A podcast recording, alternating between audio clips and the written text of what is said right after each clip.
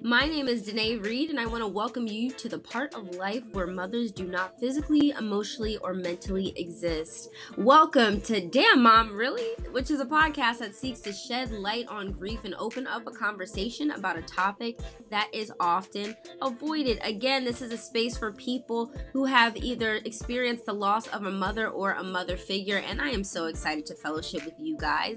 The contents of these episodes is up to the discretion of both my guests and myself, and I can trust that they are telling the truth just as much as I am, as it feels right for them. Also, noting that the subject matter can potentially be heavy or triggering, we have included a six minute cool down meditation by Liliana Rasmussen at the end of this episode for your pleasure. And this soundscape is brought to you by Scott Reed Jr.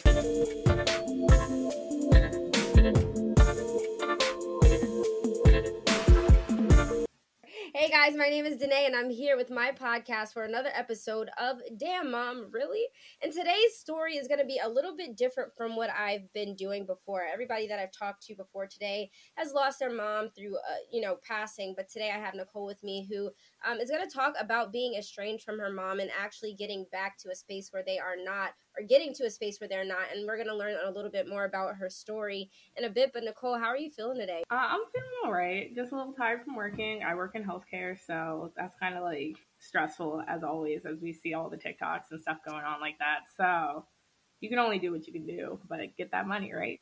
Yeah, make that money. I can only imagine. Well, thank you so much for joining me today for my podcast and being um, willing to speak about your story in such a vulnerable way because like i said you know everybody that i've talked to has lost it thus far has lost their mom you know physically and all that. Um, but your mom is still living and so your story is really unique and i imagine it might not be the easiest story to tell but I think that you know a lot of people can benefit from it as well, and I think it also speaks to the wholeness of what I want this to be. Um, so I guess we can just get right into it, honestly. So, how would you describe you and your mom's relationship today? I would say it's definitely better. I wouldn't say like we're best of friends, but like we're definitely better than we were however many years ago. And I kind of think that started from like her being the parent that like was the breadwinner of the mm. family. Mm so like she was she was around, but she wasn't around. Like she worked two jobs. She was like the my man has two jobs. She was the man that had two jobs. The man that had two jobs. Okay. that was my mother. So like I always tell my sister this because I have an older sister that's four years older. She got a different mother and a different set of parents than I did. And she just never wants to believe that. And I'm like, girl, yeah. like you honestly did. Yeah. You honestly just had a different set. Wow. Um, so I think it's I think that's where it comes. Like I think that's why we were so estranged for a while. So my mom always taught me to be like super independent, like go get your money, don't rely on a man, like try to do your best.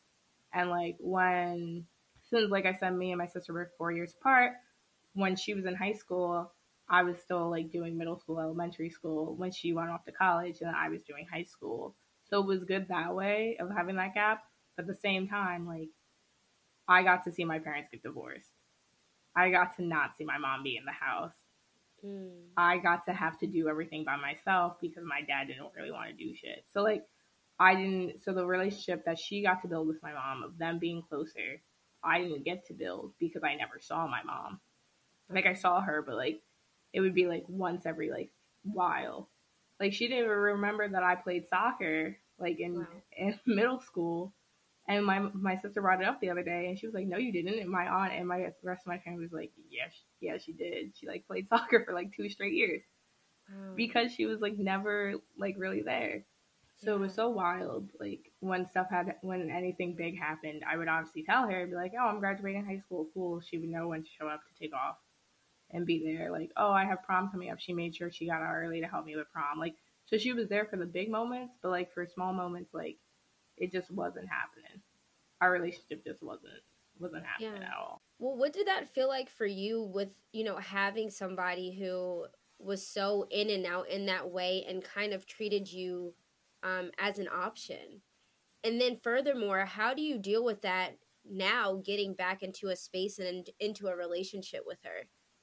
So I actually think it's kind of hard. It's still it's obviously still very hard. So I did therapy for like 6 years Okay. And I just started therapy in like college because she was just like, You're not doing well because I was having a rough transition from like high school to college and also trying to balance a job because I worked.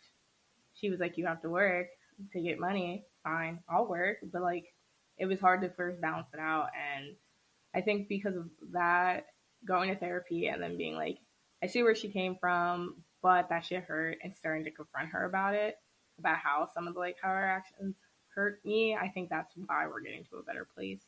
Mm-hmm. I hope that like answers it well, but like it's yeah. it's just it's just was work, but it was all it was mostly just only work on my part. Like I know this woman has not really she her work was probably like pray. Like she mm-hmm. she's like that person. Like she so she's big on religion, she's big on Jesus and good for her and I'm not down on anybody that does it.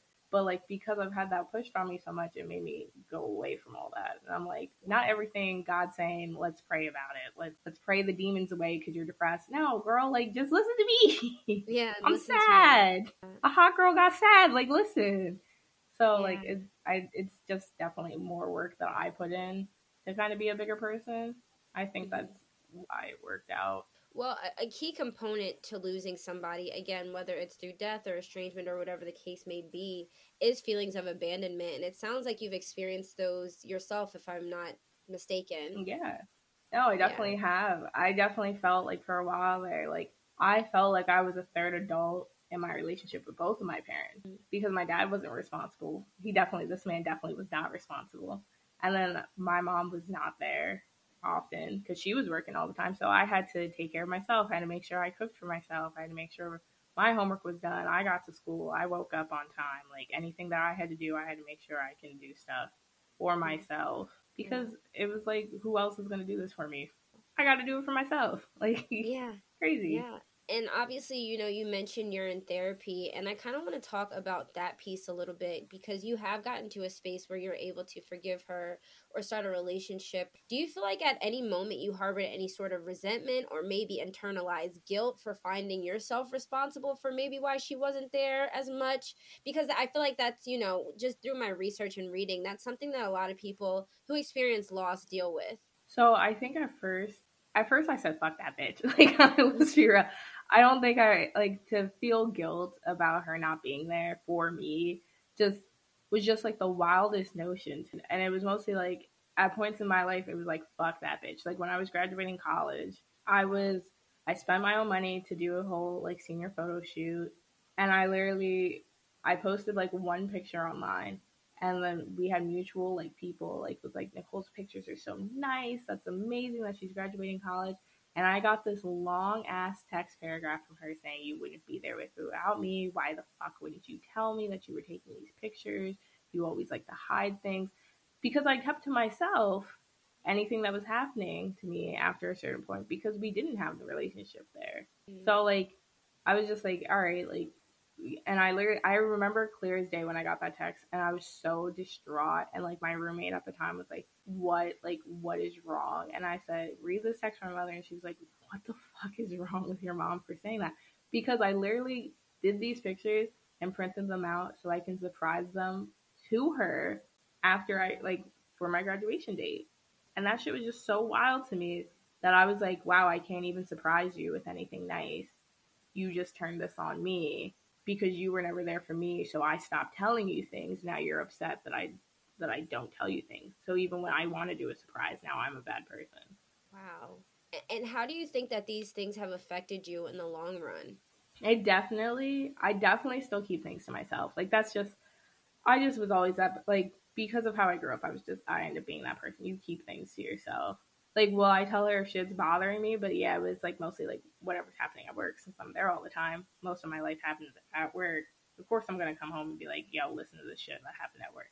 But like for the most part, like I just what I feel like that if I do have kids, that's something I just never want to let my kids feel. Mm-hmm. I just never want my kids to feel like, damn, like you were never there for me, and even when now I'm trying to surprise you and be a good person, to start changing our relationship, you're still being like this to me. Like, what the fuck? Like, what is that? Yeah. Like, how? Like, why would you make me want to change this relationship? And and through trying to rebuild that relationship or trying to cultivate it in general, do you find that you understand your mom a little bit better? Do you find that you understand her decisions or that you empathize with her more, or no? And there's obviously no right or wrong answer to this. I think I empathize with her a little bit more because like I like broke it down into this. So my mom was like the second youngest of like eight kids. Wow. Like she lost her brother, like she lost the youngest one like when I was a baby. So when she became obviously the youngest, but she was always put as the most responsible one. She was always the one watching her sister, brothers and sisters' kids. She was also watching like she was also the one in charge of the house when her mom wasn't there. She raised basically all my, like all her nieces and nephews. Like there was only very few like she had to be independent since young because she like moved countries. Like so I was like, all right, I get it. Like you had to be independent since young, so you put on us independent since young. Like she never had a good relationship with her dad, so she's trying to make sure I have a good relationship with my dad, and I know she's seeing that the same way her relationship with her dad went is the same way with me and my dad is going, which is vastly different from how my sister and my dad's going. Like wow. I don't have a relationship with that man at all. She like talks to that man all the time. So like she, I think she sees, and I obviously see some of the things that she went through. That she also now like sees mirrored in me in a different way, but then the mm-hmm. same, different font, same format, and she's like, "Damn!" Like, so I get that we are more similar than we think. Plus, like, if I showed you a picture right now, you'd be like, "Damn, you really look like that bitch." like, yeah. that is your mother. Yeah. So like I think because she can look at me and be like, "No, that's my child. You look like my child." She's like, "Damn, I really don't want you doing the same like mistakes that I did." And I see she like, and I know she probably sees it in a different font, but I'm like, that's the way my life just got pointed. It may look similar, but that's just how I got pointed. I can't stop it.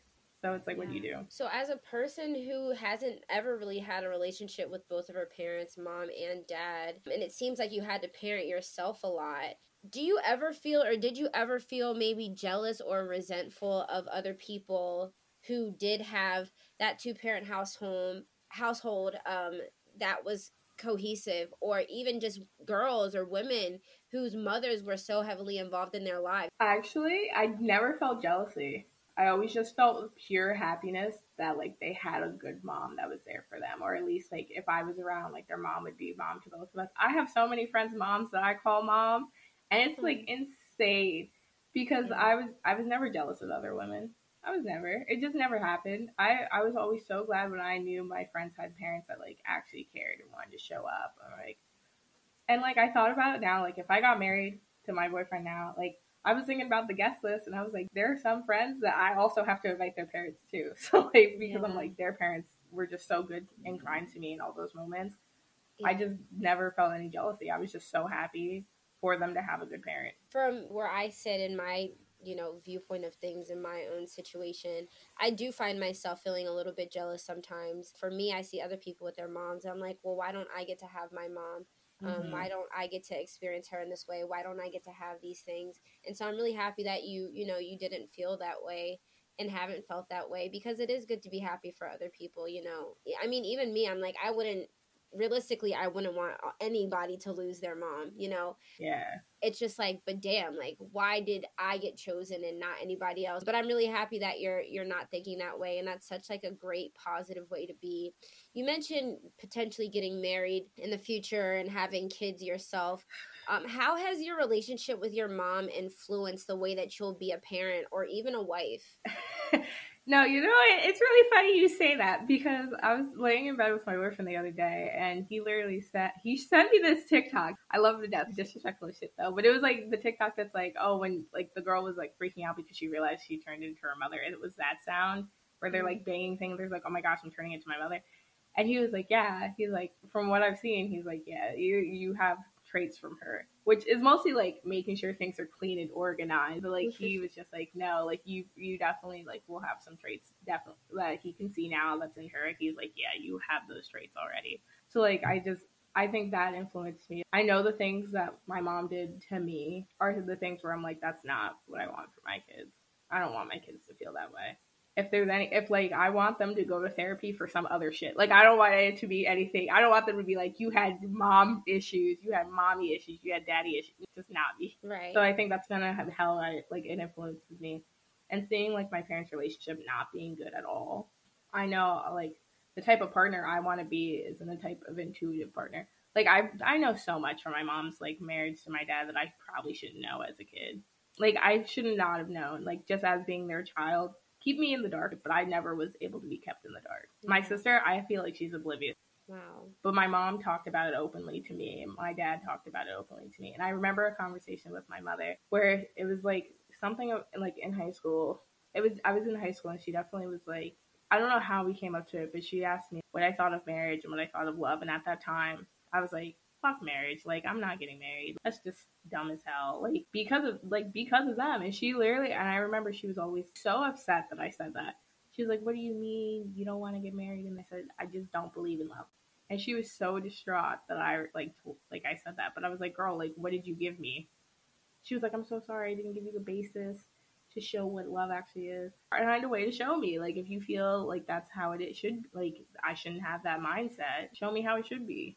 Like, obviously, now my, like, perception has changed. I met a man that I love greatly, and I hope to marry this man. Mm-hmm. Do you feel like you had to grow up faster than the people around you?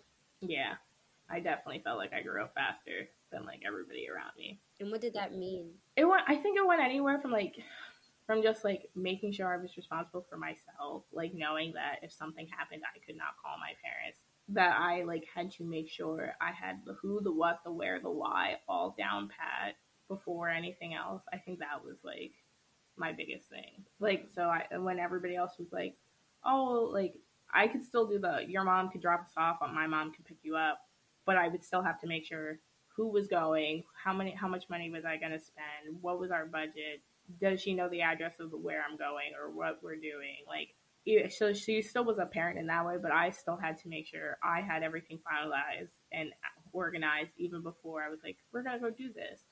Or like, even if it was just making sure I had lunch, I had to make sure I had lunch for myself. Like, it wasn't like she was like, oh, I made this meal, you can like take the leftovers. But nah, I had to make sure of it.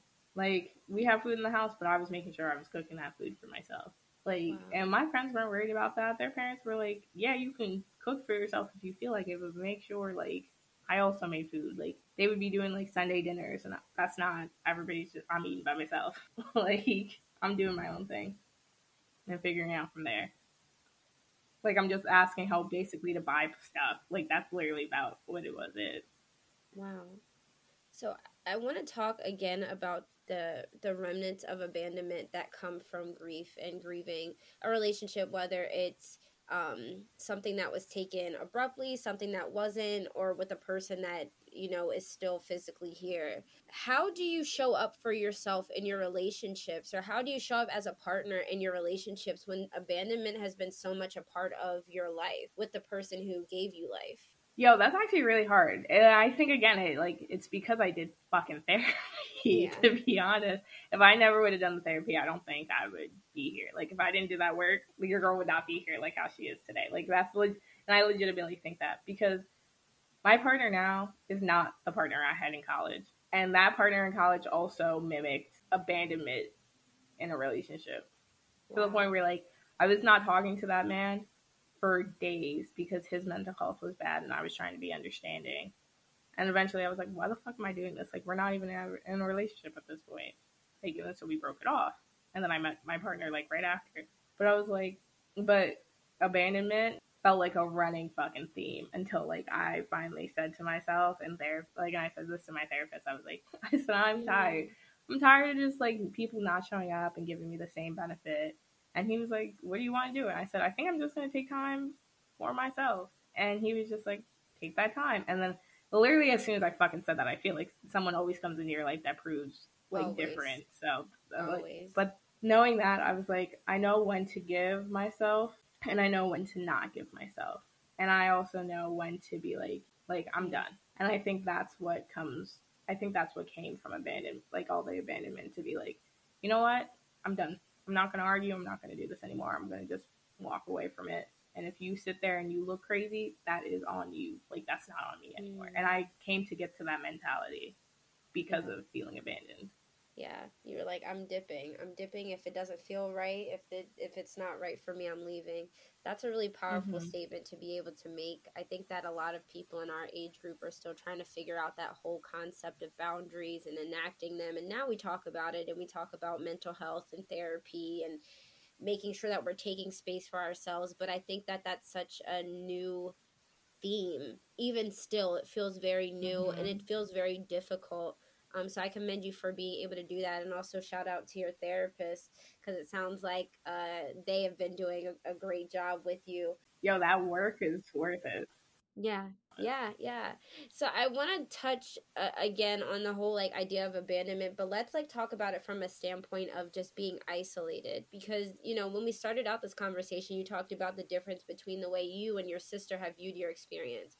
And you have friends who, you know, didn't necessarily share in your experience. What was that space like for you to be in where you knew and understood that people could not relate to what you were going through? You know what? it's so funny. Eh, like I just, I know I keep saying it's so funny because to me it's just a, such a baffling thing to be like, yo, this was really, that was really my life. like, yeah. But I think it it was hard. It's hard because when I told when I told people I was like, this is my mother. I would never introduce my father. So a lot of people thought my father was dead. Like that's how. Wow. And like for a while, people like also was like, you don't talk about your family much. Like you keep it where you don't talk about these people. And I'm like, because what is there to talk about? I don't have mm. these people. What is there to talk about? So I think the fact that I knew other people could not relate just made it where I was like, there's no point in talking about this. There's no point in talking about this dynamic. There's no point. Hmm. My one friend, actually, we've been friends since college. Uh, I remember it was like last year or something. She was like, you know, I you never mentioned your parents. So she was like, sometimes I forget that you actually have parents because you barely talk about them. And I'm like, yeah, you're right. like, I can't even argue. You can't even argue with it. Mm. Because when you know you can't relate, sometimes it's easier just not to bring it up at all. Yeah, yeah. You know, I've noticed a common theme of other people I've known who have lost somebody, regardless of who that person was to them in any form. A lot of people do go the route of just not talking about the thing my mm-hmm. roommate's mom passed away years before me and my roommate even met, but I had no idea about that until months after I met her. And it seems like that's a common theme again when you're grieving, sometimes people go within and they they don't speak out on what they're going through or they don't speak out on their experience so much so to the point where people have to actually go inside themselves and be like, "Oh wait, you don't talk about these people. Why? How many times have you yeah. had to explain that?" And what does it feel like for you to have to explain it? It always felt like I always kind of like rushed through it. I always just said, "Oh, I just don't have a good relationship with my parents like that." And I definitely have done it like a ton of times. There would be family day events at college, and I, my family would not be there. I would have friends come in and visit me that weekend instead. I'd be like, "Can y'all come in?" and be like, "Oh yeah, my family can't make it." Yeah. Like I would literally just make sure like and I would never bring it up because I was just like, what, like, are you actually going to make that effort to show up for me, or should I just call my friends that I know? Yeah. So that's like, so I just, it's a lot. I like definitely like had to be like, yeah, my family's just not coming a lot, or yeah, they just they had work, like they couldn't come. Sorry, like so many times. It's it's unreal. I mean, it sounds like you've had really great community though behind you and again, one of the things that I've talked about with people who have experienced grief and loss in whatever capacity have shared how important it is to have community. You know, you have your friends and you have it sounds like you had some aunts who are still very much present in your life and mm-hmm. you have your boyfriend and you have your therapist. Can you just talk a little bit about what community means to you and how it's kind of helped you get to where you're at now? Community and what it means to me. Okay. So, I think what community kind of means to me is who can you call on and will show up. I think that's literally the pinnacle of it because if I called on my aunt right now, she'd be like, okay, if you need to come over in 10 minutes, my door's unlocked. Like mm-hmm. walk in. And like with my with my boyfriend, I know I, he has my back in like a heartbeat. I can call this man right now, say something's wrong. He'd be like, "What do you need me to do?" And mm-hmm. obviously, it took a it it takes a lot for any relationship, I think, to like foster. And it's funny that we mentioned aunts because my aunt is like the only person I think knows every single thing about me more than my mother does. Mm. Which is like such a wild thing to say, but like she was showing up to my soccer games, taking me to soccer practice. She like if I needed something, she was there.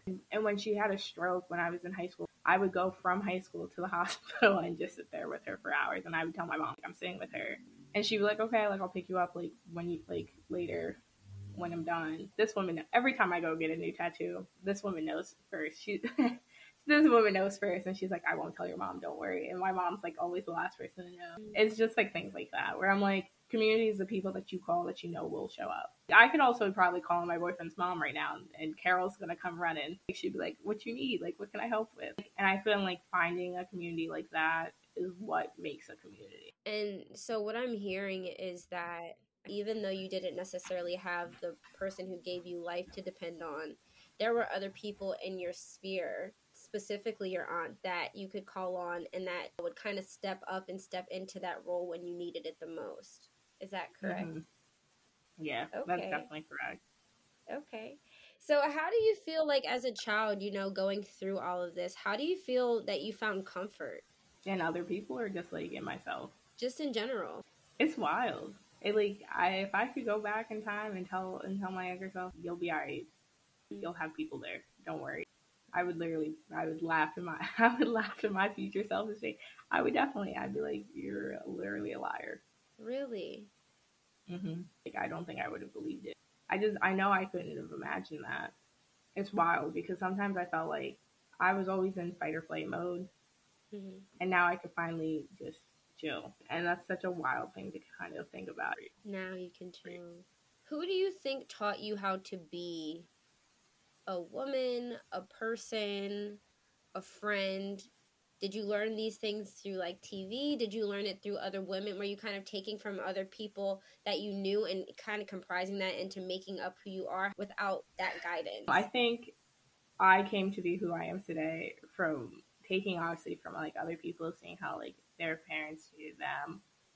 I also listened to this other podcast called Guys We Fucked. Um, it's on Luminary and like Spotify, all that jazz. And those were two women that were like, let's explore sexuality, let's explore how you are as a person, and then go from there. And like they just basically tell their whole lives. So like I was listening to that for like years. And I think that also shaped like how I thought about relationships, how I thought about myself.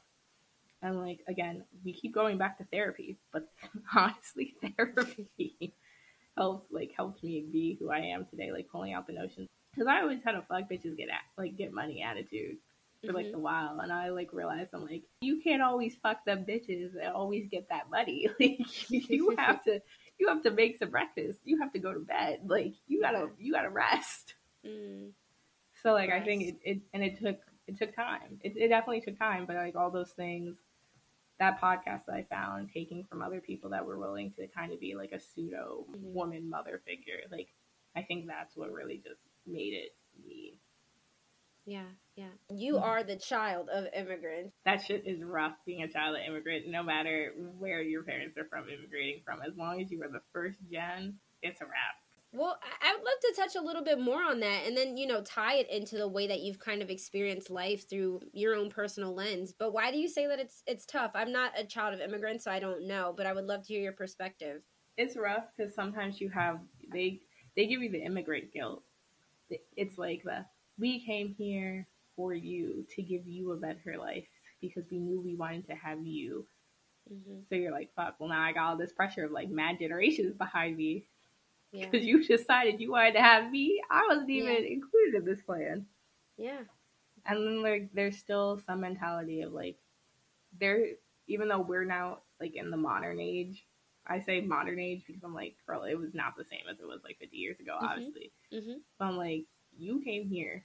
We are now that new generation. Mhm. But they're still stuck in the old bitch ways. Like that's how I feel. So they'll be like, back when I was a kid, we didn't do this. I walked. I did this, and I'm like, okay, girl, what about it? What that got to do with me? Yeah, like I. I wasn't there. Like I wasn't there when you had to walk home two miles because Yeah. public transport was not reliable. Public transport still ain't reliable today. Exactly. like I, that's not on me. Like that's on Yeah. you. So it, I feel like it's, it's tough because they have that immigrant mentality, and then plus you have to pass on the culture. You have to, or that culture gets lost. And and dies and we lose receipts as the kids like to say. hmm And you and we lose recipes also. Besides the receipts, you be losing recipes, and some of that shit don't really taste the same when you buy it from someone else. Yeah. So it's like you get you have the pressure of trying to make sure you are the foundation for the next the next generation. So, growing up in a family of immigrants where your feelings are kind of uh, not taken seriously. You have to kind of, you know, allow them to subside. What was it like for you trying to actualize your feelings as it pertains to your relationship with your mom, your dad, or just grief and loss in general? Was that ever confusing for you? It was. And I think the most confusing part is the fact of when you try to now say your feelings to someone that has never done the work, you kind of get the, well, I'm sorry, I'm a terrible parent. Mm, so, like sorry, a guilt trip or a gaslighting. Mm-hmm. Yeah, it definitely is. I never thought that what I did that was that bad. I had done worse. Okay, why are you putting that trauma on me though? Mm. Why do you feel like you needed just to continue the cycle of trauma, regardless how big or small? Are they like, what you went through wasn't that bad. What you went through isn't the worst. I went through worse. Mm. like, why didn't you decide I don't want Macon to go through that? Yeah. Why didn't you decide That's I want better for them? Like, and even if you said I, I gave you better, like you're now in a better country, you're now in a better doing, you have better clothes, better. Uh, there's still the here's here's my emotions. Can you please validate that? Can you can you please like say, you know what? I wasn't there. Can you say, I'm sorry I missed out on parts of your life? Like that's that's all you end up looking for. And it seems like again, you show up for yourself more in the way that you needed. I'm looking at your shirt now. The folks can't see it, but I see that you have something on that says good enough. Yeah. Is making sure that you're showing up for yourself emotionally and mentally. Do you think that that's kind of been um, advanced by your predicament? I would hope to not be in the same place regardless. I would hope. Everybody can hope, but I I feel like it was needed. Like to, to be who I am, I think it was needed to be in the same space. Like regardless of how my life flip flopped, I needed something to be like, you need to show up for yourself. Mm. You need to. Do you think there. that people can do that without adversity? Yeah, but that should take a lot harder when you don't have the adversity. Mm. I feel like you kind of need that that tough trial to be like, okay, you can you can. I think the people that are like born with that confidence, the parents that's like you got this. I know you got this. From birth, they'll be all right. But once you had to do that through adversity to be like, I gotta show it, I gotta make myself proud. I'm not making other people proud. Through adversity, it, I feel like it comes a little quicker. Yeah. Because and I, I feel I like. mean, go ahead. I'm sorry. You're fine. Uh, I feel. I was saying. I feel like being that person. If you are that person where you're always being praised, you're always being complimented, you'll be like, oh, this will come naturally, this will come naturally until one day it doesn't, and then you have your mental break and then it shows up. But once you like didn't have that, then you're like, all right, now I got to show up for myself. That's why I think it's a little quicker. That part because for 26 years of my life, I was exactly what you said, and then I lost my mom, and everything changed completely. I'm still kind of mm-hmm. trying to adjust now, and I definitely did have confidence um, but I think a lot of it was because of my parents telling me that I was the shit. And then after I lost my mom, I mean, my da- I love my dad, but if he tells me on the shit, I'm like, okay, thanks, dad. But if my mom tells me on the shit, it's like, oh, I must really be that bitch. And so yeah. what I have been realizing lately is that without that sort of kick from her, it's like, oh, damn, like all of my strength was really coming from her. And now I have to mm-hmm. figure it out for myself, and it's hard.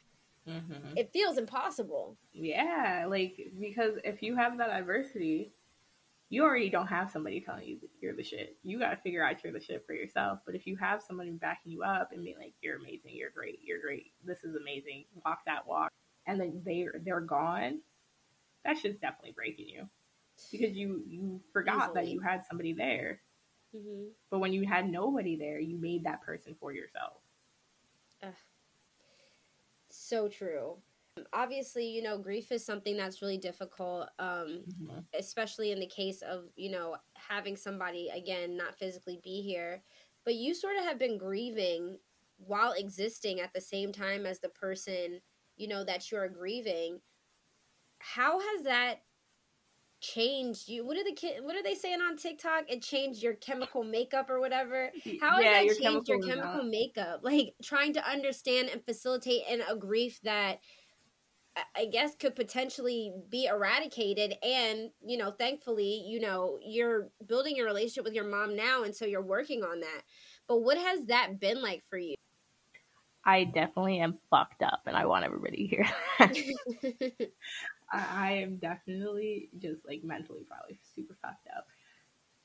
And because if you're constantly grieving, you're constantly grieving. Like take the amplification of your mother right now and put that over like the first years of your life and you're still seeing this woman walk around, that shit just it fucks you up. It fucks you up mm. hard. Like I like to be in your shoes, I can never imagine like losing my mother. That was like my backbone. I could never imagine that. Like now, I'm starting to get to that point where I'm like, damn, I I'd be real sad if that if she left. I definitely would be sad if she like died or something happened. But at one point, I was like, okay, like let's move on next. Yeah. So like being that you're it's such a fucked up like going back and forth of can I be this person that's like, all right, we're good, we're on a good plane, or will there be something that happens that reverts me back to if this bitch dies, she dies, like you know, mm-hmm. like so it's like it's a real fucked up time trying to still navigate to be like, okay, this is why this is how I this is where I want to go, but what if something happens that re- reverts us back? Mm. So like I think that's where it definitely makes you all types of fucked up. yeah, yeah. Because that's a con- that's a that's a constant like fear, and I think that's a constant fear with like all of my relationships. What if I get to that point where I'm like, well, now we're strangers again? Now I mm-hmm. lost this person. I let this person in, and this is what happened to me.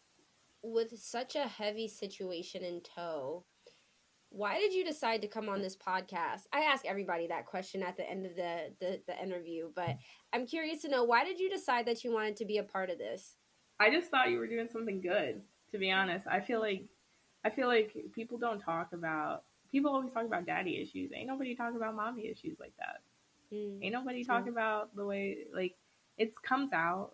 It, it does come out. Some people do talk about it, but it's not that often. But like the ways that it, it fucks you up when your mother, your maternal figure, the person that birthed you, the person that literally grew grew you, that you could literally look like a picture portrait mini me version of them is on.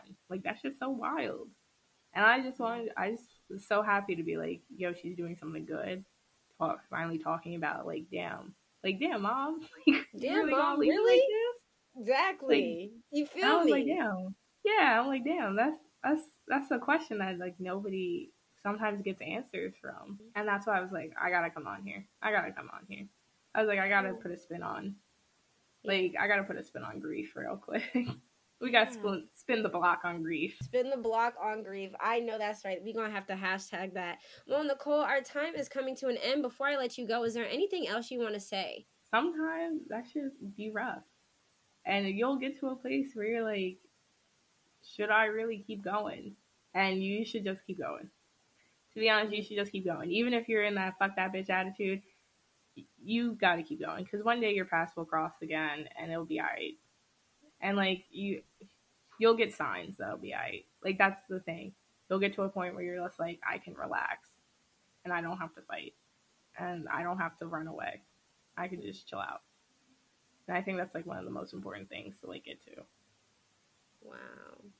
Well, this has been such a great episode, Nichole. It's been so lovely learning more about you. I just want to take a second to thank you again for coming on the show and also for believing in my vision and sharing your story that I think will help and impact a whole bunch of people. And I want to thank y'all again, as always, for listening to my show. Damn, Mom, really? You can catch a new episode every 10 days. But again, I want to thank you so much for tuning in. And again, I want to thank y'all for listening to Damn, Mom, really? I'll see y'all later. If you enjoyed this episode, please feel free to leave us a review and a comment. It's super, super helpful to us. And as promised, there's a relaxing cool down slash guided meditation by Liliana Rasmussen coming up in five, four, three, two. Welcome to this guided meditation session to create a safe place for you. Chronic pain can be very hard to handle, but many times when we create a mental image of our suffering, we tend to aggravate this pain, thus increasing it then every time we feel the sensation, we will have a negative thought attached to it on a conscious and subconscious level. So, what this meditation will teach you are techniques to change the mental image that has been created from this pain, and instead implement a peaceful association with pleasant visualizations that create a warmer bonding between you and your body's sensations. This allows you to accept and allow instead of fight and push away. Make sure you're in a very comfortable position. Sit down or lay down if that feels good for you, however, you need to position yourself so that none of your muscles are activated or tense. Every part of your body can rest and feel completely relaxed during this meditation. Begin by taking five deep breaths to relax even more. One, full breath in and let it go. Two, fully inhale and exhale. Three, breathe in as much as you can and let it go, feeling a wave of relaxation come over you. Four, Inhale deeply and exhale, feeling invigorated. Five. Last one. Fully inhale and exhale, feeling any tension loosen up and your body feeling extremely relaxed. Good. And just allow your breath to slow and flow naturally now. Don't try to change anything about it. Just notice the calmness that these five breaths gifted you. Notice how your body breathes without you doing anything at all. Begin to feel any sensations that you associate with your pain. Bring them into your awareness and allow these feelings to multiply. You're completely safe and secure. It's okay to allow these sensations to arise, they will not harm you. Put all of your focus on these areas, really feel their exact position and the quality of the sensations. What's the pain like for you? Is it stinging, tingling, or burning? Perhaps it's like something else. In your mind, describe every detail and then sit with it. Be entirely with it while it presents itself. Don't do anything about it except feel it. Allow the sensations to grow and don't stop them, just see what they do. Notice the details of changes the sensations make. Good, you're doing so well. Now switch your focus and bring into your mind's eye a visual of a place you love to go or have been to that is very serene and peaceful for you. It could be an imaginary place, like on top of a gorgeous mountain, or somewhere you frequently go, like a nearby nature path. Your favorite place could be as simple as your warm, cozy bed next to a loved one. Wherever this place is for you, see it vividly right now. Start by visualizing all the physical aspects of this place. Where are you? What do you see when you look up? If you're outside, it could be the sky. If you're in a safe room somewhere, it could be the ceiling. Notice everything you see when you look up. Now look down and at your feet. What does the ground look like below you? Gaze all around this favorite place of yours, making the colors bright and vivid. Make out even more details now, like the leaves on the trees and plants, or the things that are placed around the room. Do you notice any patterns anywhere? They could be patterns in nature, like the way things grow, or the patterns of fabrics and objects in a room. Notice every pattern you can find in great detail. The more details you can imagine, the better. How dark or light out is it? What time of the day do you think it is? And make a judgment about the placement of the sun in the sky. Which way is the light of the sun coming into your imagination? Look at all of the beautiful things that make this place so enjoyable for you. Use your visual creativity of this place for the next several moments. Nice. Now you are going to bring about the sensations this beautiful spot offers. Start by tapping your feet on the ground. Is the surface hard or soft? Feel the ground below you here with your feet, noticing anything you can about it. Become aware of the temperature in this place. Is it cool or warm or hot? Is there a breeze blowing or is the air calm and still? Can you feel the sun on your skin? Sit with these sensations for a few moments and enjoy them. Are there any smells here? If you're imagining the beach, maybe you can smell the salty air, or if you're in a forest, the smell of nature. Just notice how your sense of smell can create sensations of aromas for you when you put your mind to it. What about sounds? Bring fully into this experience any sounds that surround you here. Perhaps you hear a loved one nearby. Perhaps you're alone and you can hear the sounds that nature creates for you. Vividly hear any sounds in this experience. Sit with these senses activated for a few moments and begin to interact with your environment. Great. To relax even further, become aware of what you're doing here. Are you sitting down and relaxing or walking around and exploring? Are you doing exactly what you love and want to do? See yourself being completely relaxed and happy here. There's no need to do anything here but relax and enjoy it. Be assured that this place is always here for you to keep you safe if you need to flee from pain. Take another slow and deep breath in, and as you exhale, you feel at complete peace with yourself and all the sensations in your body. As I speak these words to you, you are changing the mental images associated with your pain. Whenever you feel overwhelmed by the sensations in your body, repeat this exercise to accept the pain and change the thoughts associated with it. When you use this technique, you will stop the pain from becoming aggravated and growing stronger. When you vividly visualize a safe and peaceful place in moments of distress, you are slowing down your pulse and blood pressure, creating a peaceful and strong connection to your body and mind. Allow yourself to slowly become aware of your surroundings, and whenever you're ready, open your eyes, ready to go about your day peacefully.